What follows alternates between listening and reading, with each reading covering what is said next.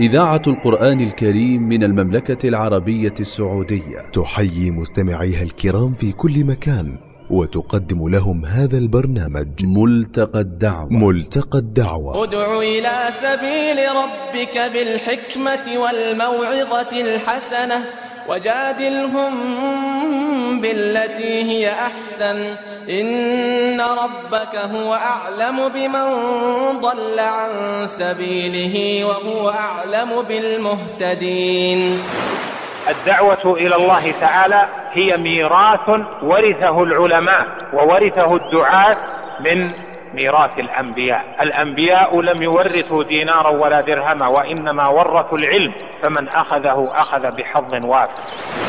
ملتقى الدعوة. ملتقى الدعوة. برنامج تشرف عليه وكالة المساجد والدعوة والإرشاد بوزارة الشؤون الإسلامية والأوقاف والدعوة والإرشاد. يستضاف فيه نخبة من الدعاة.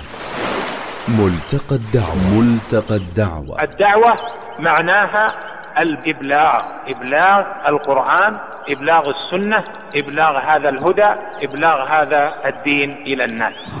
ملتقى الدعوة. ملتقى الدعوة. البرنامج من إعداد وتقديم الدكتور عقيل بن عبد الرحمن العقيل. ومن إخراج محمد بن سعد الفرشان. ملتقى الدعوة. ملتقى الدعوة. بسم الله الرحمن الرحيم. الحمد لله رب العالمين. والصلاة والسلام على قائد الغر المحجلين وعلى آله وصحبه أجمعين. أيها الأخوة المستمعون الكرام والأخوات المستمعات الكريمات السلام عليكم ورحمة الله وبركاته. وحياكم الله عبر أثير إذاعة القرآن الكريم من المملكة العربية السعودية. وحياكم ثانية في برنامج ملتقى الدعوة. أيها الأحباب التوحيد إلى الله عز وجل أساس دعوة الأنبياء. فما من نبي أرسل إلى قومه إلا بدأ بالدعوة إلى التوحيد. لأن سلامة التوحيد هي أساس قبول العمل. وإذا حصل خلل في التوحيد فخلطه الشرك بطل العمل.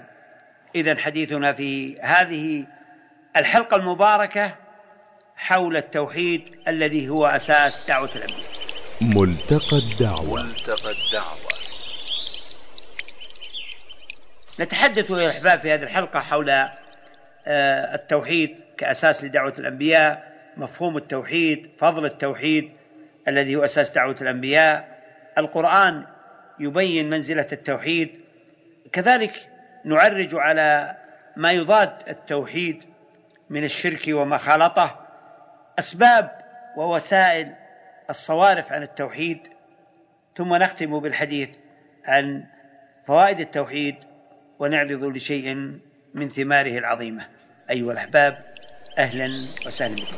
ملتقى الدعوة. ملتقى الدعوة. بداية أرحب بضيف هذه الحلقة فضيلة الشيخ الدكتور سعيد بن علي بن وهف القحطاني الداعية في وزارة الشؤون الإسلامية والأوقاف والدعوة والإرشاد إمام جامع الأمير بندر بمدينة الرياض. أهلا وسهلا فضيلة الشيخ دكتور سعيد وأشكر لكم استجابتكم لدعوة البرنامج. جزاكم الله خير. بارك الله فيكم. لعلكم أن تقدموا لهذا الموضوع فضيلة الشيخ في البداية وهو التوحيد أساس دعوة الأنبياء. تفضل شيخ سعيد. إن الحمد لله نحمده ونستعينه ونعوذ بالله من شرور أنفسنا وسيئات أعمالنا. من يهده الله فلا مضل له ومن يضلل فلا هادي له. وأشهد أن لا إله إلا الله وحده لا شريك له وأشهد أن محمدا عبده ورسوله صلى الله عليه وعلى آله وأصحابه وسلم تسليما كثيرا. أما بعد فلا شك ولا ريب أن الله تعالى بعث الرسل عليهم الصلاة والسلام وأنزل عليهم الكتب للدعوة إلى التوحيد يدعون إلى توحيد الله تعالى إلى عبادة الله وحده لا شريك له. وينهون عن الشرك وعن الأنداد لله تعالى والنظراء هذا هو أساس دعوة الأنبياء عليهم الصلاة والسلام. فالأنبياء دينهم واحد عليهم الصلاة والسلام وشرائعهم شتى. الشرائع مختلفة ولكن الدين واحد في التوحيد في العقيدة في إفراد الله تعالى بالعبادة في تعليم الناس أسماءه وصفاته سبحانه وتعالى. ولهذا قال الله تبارك وتعالى ولقد بعثنا في كل أمة رسولا أن اعبدوا الله واجتنبوا الطاغوت. فمنهم من هدى الله ومنهم من حقت عليه الضلاله فالله عز وجل بعث الأنبياء عليهم الصلاة والسلام ليأمروا الناس بعبادة الله تعالى وحده. وقال سبحانه وما أرسلنا من رسول إلا نوحي إليه أنه لا إله إلا أنا فاعبدون. فالرسل عليهم الصلاة والسلام يدعون إلى التوحيد. ولا شك أن هذا هو أساس دعوة الأنبياء عليهم الصلاة والسلام وأن دينهم واحد صلوات الله وسلامه عليهم. نعم. أحسن الله إليكم ونفع بعلمكم. ربما يتبادر إلى ذهن المستمع والمستمعة فضل الشيخ آه، ماذا نريد بكلمة توحيد؟ ما هو مفهوم التوحيد كما يراه أهل السنة والجماعة؟ بارك الله فيكم التوحيد هو مشتق من وحد الشيء إذا جعله واحدا. فهو مصدر وحد يوحد توحيدا أي جعل الشيء واحدا. ومعنى وحد الله أي قال معتقدا إن الله واحد أحد أو قال لا إله إلا الله. ومعنى ذلك لا معبود بحق إلا الله. والتوحيد في الاصطلاح الشرعي كما يذكر العلماء رحمه الله تعالى إفراد الله تعالى بما يختص به من الربوبية والألوهية والأسماء والصفات. بمعنى الاعتقاد الجازم أن الله تعالى هو خالق كل شيء الذي خلق كل شيء وهو الملك لكل شيء وهو المدبر لكل شيء. سبحانه وتعالى هذا توحيد الربوبية. والألوهية هو الاعتقاد الجازم أن الله تعالى هو المستحق للعبادة وحده لا شريك له. فهو ذو الألوهية والربوبية على خلقه أجمعين. والأسماء والصفات إثبات ما أثبته الله تعالى لنفسه من الأسماء والصفات أو أثبته له رسوله عليه الصلاة والسلام من غير تعطيل ولا تحريف ولا تمثيل ولا تكييف وإمرارها كما جاءت مع الإيمان بمعانيها. هذا هو معنى التوحيد عند أهل السنة. نعم. أحسن الله إليكم. لا شك أن لهذا التوحيد آه الذي تحدث عنه فضيلة الشيخ الدكتور سعيد فضل عظيم وفيه النجاة في الدنيا والآخرة. لعلكم فضيلة الشيخ تتحدثون عن شيء من فضل التوحيد الذي هو أساس دعوة الأنبياء. أقول عن شيء من ذلك لأني أتصور أن الحديث عن فضله يحتاج إلى حلقات لكن كما يقولون حسبك من القلادة ما أحاط بالعنق. تفضل. نعم. آه فضل التوحيد فضل عظيم لأنه ينجو به الإنسان من عذاب الله تعالى في الدنيا والآخرة. وقد جاءت النصوص من الكتاب والسنة في فضل التوحيد وأن من قام بالتوحيد فقد حصل على الأمن التام إذا كمل التوحيد وحققه. ولهذا قال الله تعالى الذين آمنوا ولم يلبسوا إيمانهم بظلم أولئك لهم الأمن وهم مهتدون. لهم الأمن الكامل من المخاوف في الدنيا والآخرة. الأمن الكامل إذا حققوا التوحيد قاموا بالتوحيد حقيقة. أما إذا حصل نقص في التوحيد بالمعاصي حصلت بعض المعاصي في التوحيد فلهم الأمن الناقص لمن حصل على المعاصي. فالأمن بالتوحيد قد يكون تاما وقد يكون ناقصا.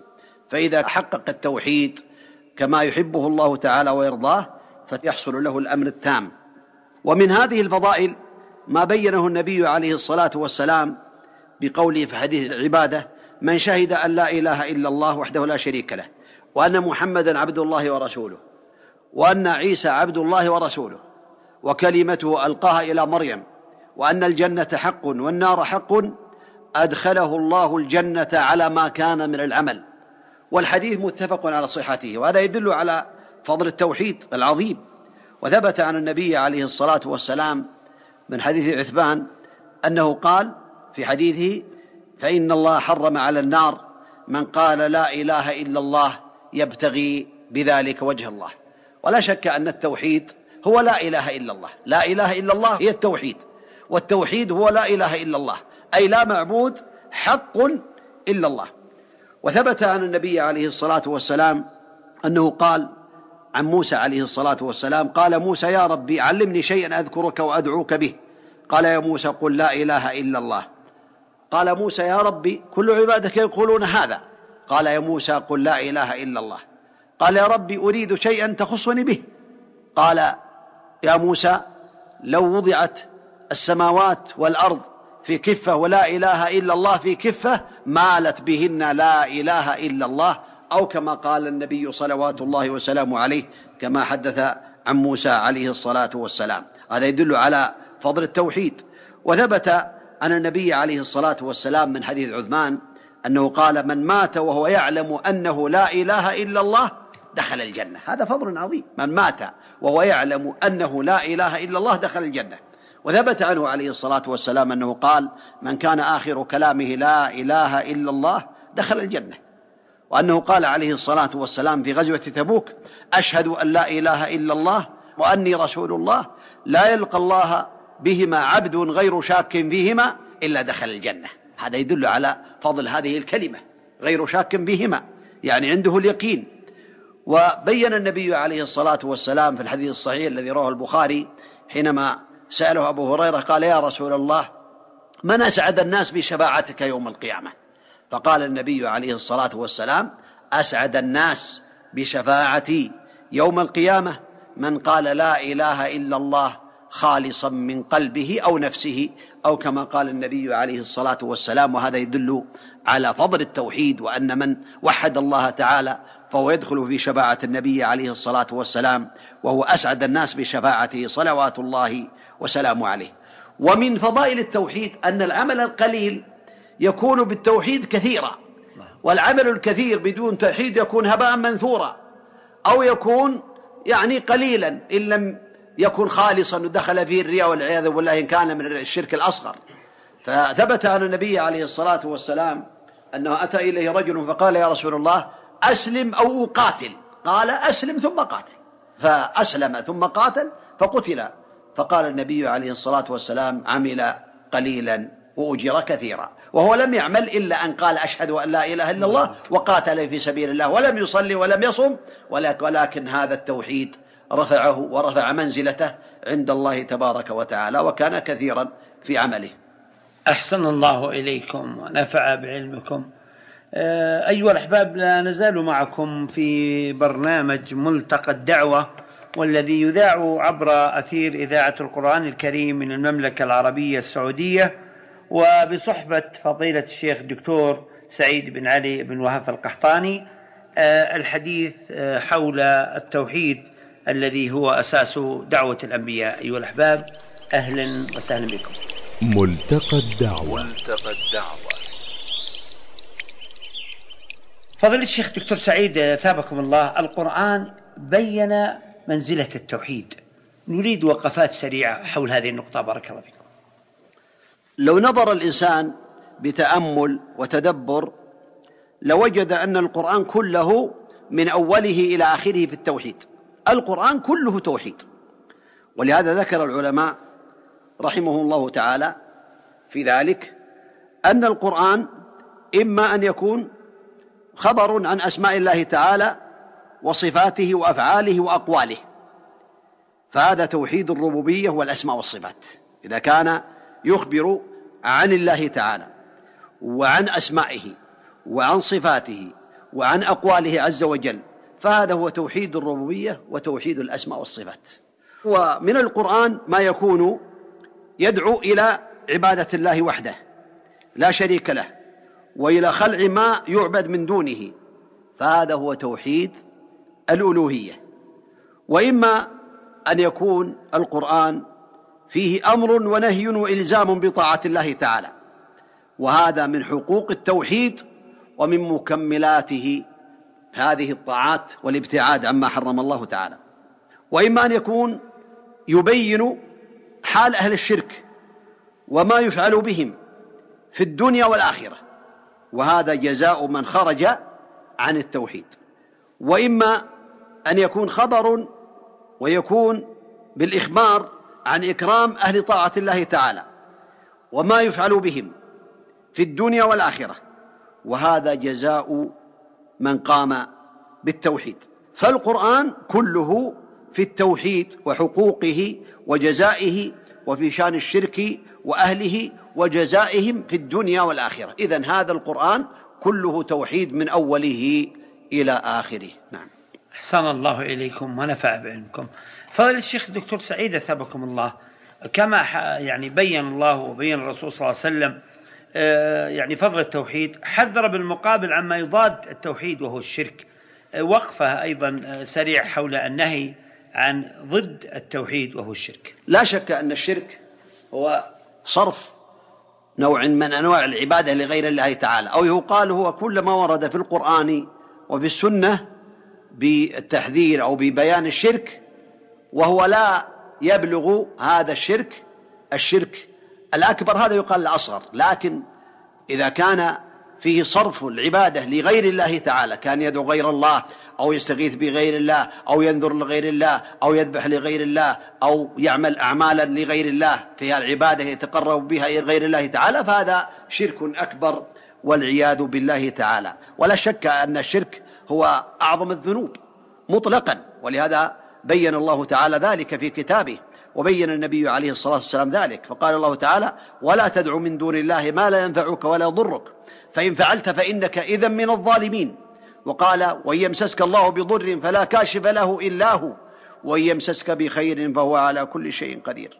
وقال تعالى إن الله لا يغفر أن يشرك به ويغفر ما دون ذلك لمن يشاء. ولا شك أن الشرك هو يحبط جميع الأعمال يحبط جميع الأعمال السابقة. وكذلك يخرج من دين الإسلام إذا أشرك إذا دعا غير الله أو استغاث بغير الله أو قال سيدي فلان يا سيدتي فلانة أو غير ذلك انصرنا على أعدائنا. هذا هو الشرك الأكبر والعياذ بالله الذي يخرج به من الإسلام والذي يبطل جميع الأعمال كما قال الله تعالى وقدمنا إلى ما عملوا من عمل فجعلناه هباء منثورا. فهو يبطل جميع الأعمال. وكذلك يكون الإنسان به حلال الدم والمال. عند المسلمين إذا أشرك بالله تبارك وتعالى. والشرك على أنواع. شرك أكبر كما في هذا التعريف وشرك أصغر وهو أن يجعل العبد لأعماله آه، يصرفها لغير الله. هذا الشرك الأكبر. أما الشرك الأصغر فهو كل وسيلة توصل إلى الشرك الأكبر سواء كانت قولية أو فعلية أو إرادية كالحلف بغير الله أو كيسير الرياء والعياذ بالله. أو قول ما شاء الله وشيت أو حلف بالحلف بالنبي عليه الصلاة والسلام هذا شرك أصغر لكنه أكبر من الكبائر أكبر من الزنا والعياذ بالله وأكبر من اللواط الشرك الأصغر. ليس معنى ذلك إذا قيل أصغر بأنه يسير لا. المقصود أنه آه، يعني أصغر من الشرك الأكبر وهذا فيه خطر عظيم على المسلم. فالمسلم عليه أن يبتعد عن الشرك الأكبر وعن الأصغر. وأسأل الله لي ولكم العفو والعافية. من هذا وهذا إنه على كل شيء قدير. اللهم آمين. فضيلة الشيخ أثابكم الله آه، لا شك هناك أسباب وأمور ووسائل تصرف التوحيد الذي هو أساس دعوة الأنبياء. لعلكم تشيرون لنا أبرز هذه آه، الصوارف. هذه الأسباب والوسائل التي توصل إلى الشرك الأكبر هي منها الغلو في الصالحين. فهو السبب الأكبر للوقوع في الشرك الأكبر. ولهذا الناس كانوا على التوحيد من عهد آدم عليه الصلاة والسلام إلى قبل أن يبعث نوحا عليه الصلاة والسلام كانوا على عشرة قرون كلهم على الإسلام حتى غلوا في الصالحين فدخلوا في الشرك الأكبر والعياذ بالله تعالى. ومن هذه الوسائل بناء المساجد على القبور وتصوير الصور فيها ولهذا لما ذكرت ام حبيبة رضي الله عنها وام سلمة رضي الله عنها كنيسة في الحبشة للنبي عليه الصلاة والسلام فقال النبي عليه الصلاة والسلام إن أولئك إذا كان فيهم الرجل الصالح فمات بنوا على قبره مسجدا وصوروا فيه تلك الصور. أولئك شرار الخلق عند الله يوم القيامة. هذا يدل على أن الذين يعبدون القبور ويستغيثون بالأولياء من دون الله هم شرار الخلق عند الله كما قال النبي عليه الصلاة والسلام. وقال النبي عليه الصلاة والسلام قبل أن يموت بخمسة أيام ألا وإن من كان قبلكم كانوا يتخذون قبور أنبيائهم وصالحيهم مساجد. ألا فلا تتخذوا القبور مساجد فإني أنهاكم عن ذلك. وهذا يدل على خطر هذه الوسائل التي توصل إلى الشرك الأكبر. واتخاذ القبر النبي عليه الصلاة والسلام عيدا كما قال النبي عليه الصلاة والسلام اللهم لا تجعل قبري وثنا يعبد اشتد غضب الله على قوم اتخذوا قبور أنبيائهم مساجد. بعض الناس يتخذون قبر النبي عليه الصلاة والسلام عيدا بحيث يزورونه من أماكن بعيدة يشدون الرحال من أجل زيارة القبر لا زيارة المسجد. زيارة المسجد مشروعة لأن الصلاة فيه بألف صلاة لكن كونه يسافر من أجل زيارة قبر النبي عليه الصلاة والسلام والتمسح به هذا من الشرك نسأل الله. ومن أسوال الشرك التي توقع الإنسان في الشرك. ولهذا قال النبي عليه الصلاة والسلام لا تجلسوا على القبور ولا تصلوا إليها. حتى الصلاة في المقابر. هذه من وسائل الشرك التي بينها النبي عليه الصلاة والسلام. ولا شك أن المسلم عليه أن يبتعد عن هذه الأمور. ولهذا قال النبي عليه الصلاة والسلام لعلي بن أبي طالب قال علي رضي الله عنه ألا أبعثك على ما بعثني عليه رسول الله صلى الله عليه وسلم. يقول الأبي هياج الأسدي قال ألا أبعثك على ما بعثني عليه رسول الله صلى الله عليه وسلم؟ ألا تدع تمثالا إلا طمسته ولا قبرا مشرفا إلا سويته. لأن هذه كلها من وسائل الشرك التي توصل إلى الشرك. كذلك إسراج القبور وكذلك الإطراء وفي الإفراط والمدح لقول النبي عليه الصلاة والسلام لا تطروني كمطرة النصارى بن مريم فإنما أنا عبده فقولوا عبد الله ورسوله عليه الصلاة والسلام وإياكم والغلو في الدين فإنما كان أهلك من كان قبلكم الغلو في الدين وغير ذلك من وسائل الشرك الأكبر التي توصل إلى الشرك الأكبر والعياذ بالله تعالى. أحسن الله إليكم. لعلنا نختم فضيلة الشيخ بسؤال أخير حول فوائد التوحيد وثماره اليانعة. من فوائد التوحيد أن خير الدنيا والآخرة من ثمرات التوحيد وفوائده. وهو السبب العظيم في دفع الكروبات في الدنيا والآخرة. والتوحيد الخالص يثمر الأمن التام كما تقدم. يثمر الأمن التام كما قال الله تعالى الذين آمنوا ولم يلبسوا إيمانهم بظلم أولئك لهم الأمن وهم مهتدون. وتحصل به الهداية الكاملة والتوفيق الكامل. يدخل الله تعالى به الجنة. كما ثبت في الحديث المتقدم من شهد أن لا إله إلا الله. الحديث. كذلك ينجي الله تعالى به من النار. فإن الله حرم على النار من قال لا إله إلا الله يبتغي بذلك وجه الله تعالى. وهو السبب الأعظم في نيل رضوان الله تعالى. أسعد الناس بشفاعتي كما قال النبي عليه الصلاة والسلام من قال لا إله إلا الله خالصا من قلبه أو نفسه. جميع الأعمال متوقفة في قبولها على التوحيد. إذا كمل في القلب حبب الله إلى صاحبه الإيمان وزينه في قلبه يخفف على العبد المكاره ويهون عليه المصائب يسهل على العبد فعل الخيرات وترك المنكرات يحرر العبد من رق المخلوقين والتعلق بهم إلى التعلق بالله تعالى وحده. إذا تحقق في القلب كان العمل القليل به كثيرا كما تقدم كما في قول النبي عليه الصلاة والسلام عمل قليلا وأجر كثيرا. كذلك تكفل الله لأهل التوحيد بالفتح والنصر والعز في الدنيا والآخرة. وأسأل الله تبارك وتعالى لي ولكم التوفيق. والتسديد والعلم النافع والعمل الصالح. وصلى الله وسلم وبارك على نبينا محمد. أحسن الله إليكم ونفع بعلمكم. أيها الأحباب اسمكم جميعا. أشكر ضيف هذه الحلقة فضيلة الشيخ الدكتور سعيد بن علي بن وهف القحطاني الداعية في وزارة الشؤون الإسلامية والأوقاف والدعوة والإرشاد إمام جامع الأمير بندر بمدينة الرياض والذي تحدث مشكورا حول التوحيد وهو الذي هو أساس دعوة الأنبياء. شكر الله لفضيلة هذا البيان وجعل ما قدم موزن أعماله الصالحة. الشكر موصول للزميل ناصر الطحيني من الهندسة الإذاعية الذي سجل لنا هذا اللقاء. يتواصل الشكر للزميل أيضا الشيخ عبد الرحمن العسكر منسق هذا اللقاء. لكم أنتم أيضا إخواني وأخواتي من الشكر أوفر على حسن المتابعة. ألقاكم لله تعالى في حلقة أخرى. أستودعكم الله الذي لا تضيع ودائعه السلام عليكم ورحمة الله وبركاته. ملتقى الدعوة. ملتقى الدعوة. ادع إلى سبيل ربك بالحكمة والموعظة الحسنة وجادلهم بالتي هي أحسن. إن ربك هو أعلم بمن ضل عن سبيله وهو أعلم بالمهتدين. الدعوة إلى الله تعالى هي ميراث ورثه العلماء وورثه الدعاة من ميراث الأنبياء. الأنبياء لم يورثوا دينارا ولا درهما وإنما ورثوا العلم فمن أخذه أخذ بحظ وافر. ملتقى الدعوة. ملتقى الدعوة. برنامج تشرف عليه وكالة المساجد والدعوة والإرشاد بوزارة الشؤون الإسلامية والأوقاف والدعوة والإرشاد. يستضاف فيه نخبة من الدعاة. ملتقى الدعوة. ملتقى الدعوة. الدعوة معناها الإبلاغ. إبلاغ القرآن إبلاغ السنة إبلاغ هذا الهدى إبلاغ هذا الدين إلى الناس. ملتقى الدعوة. ملتقى الدعوة. البرنامج من إعداد وتقديم الدكتور عقيل بن عبد الرحمن العقيل. ومن إخراج محمد بن سعد الفرشان. ملتقى الدعوة. ملتقى الدعوة.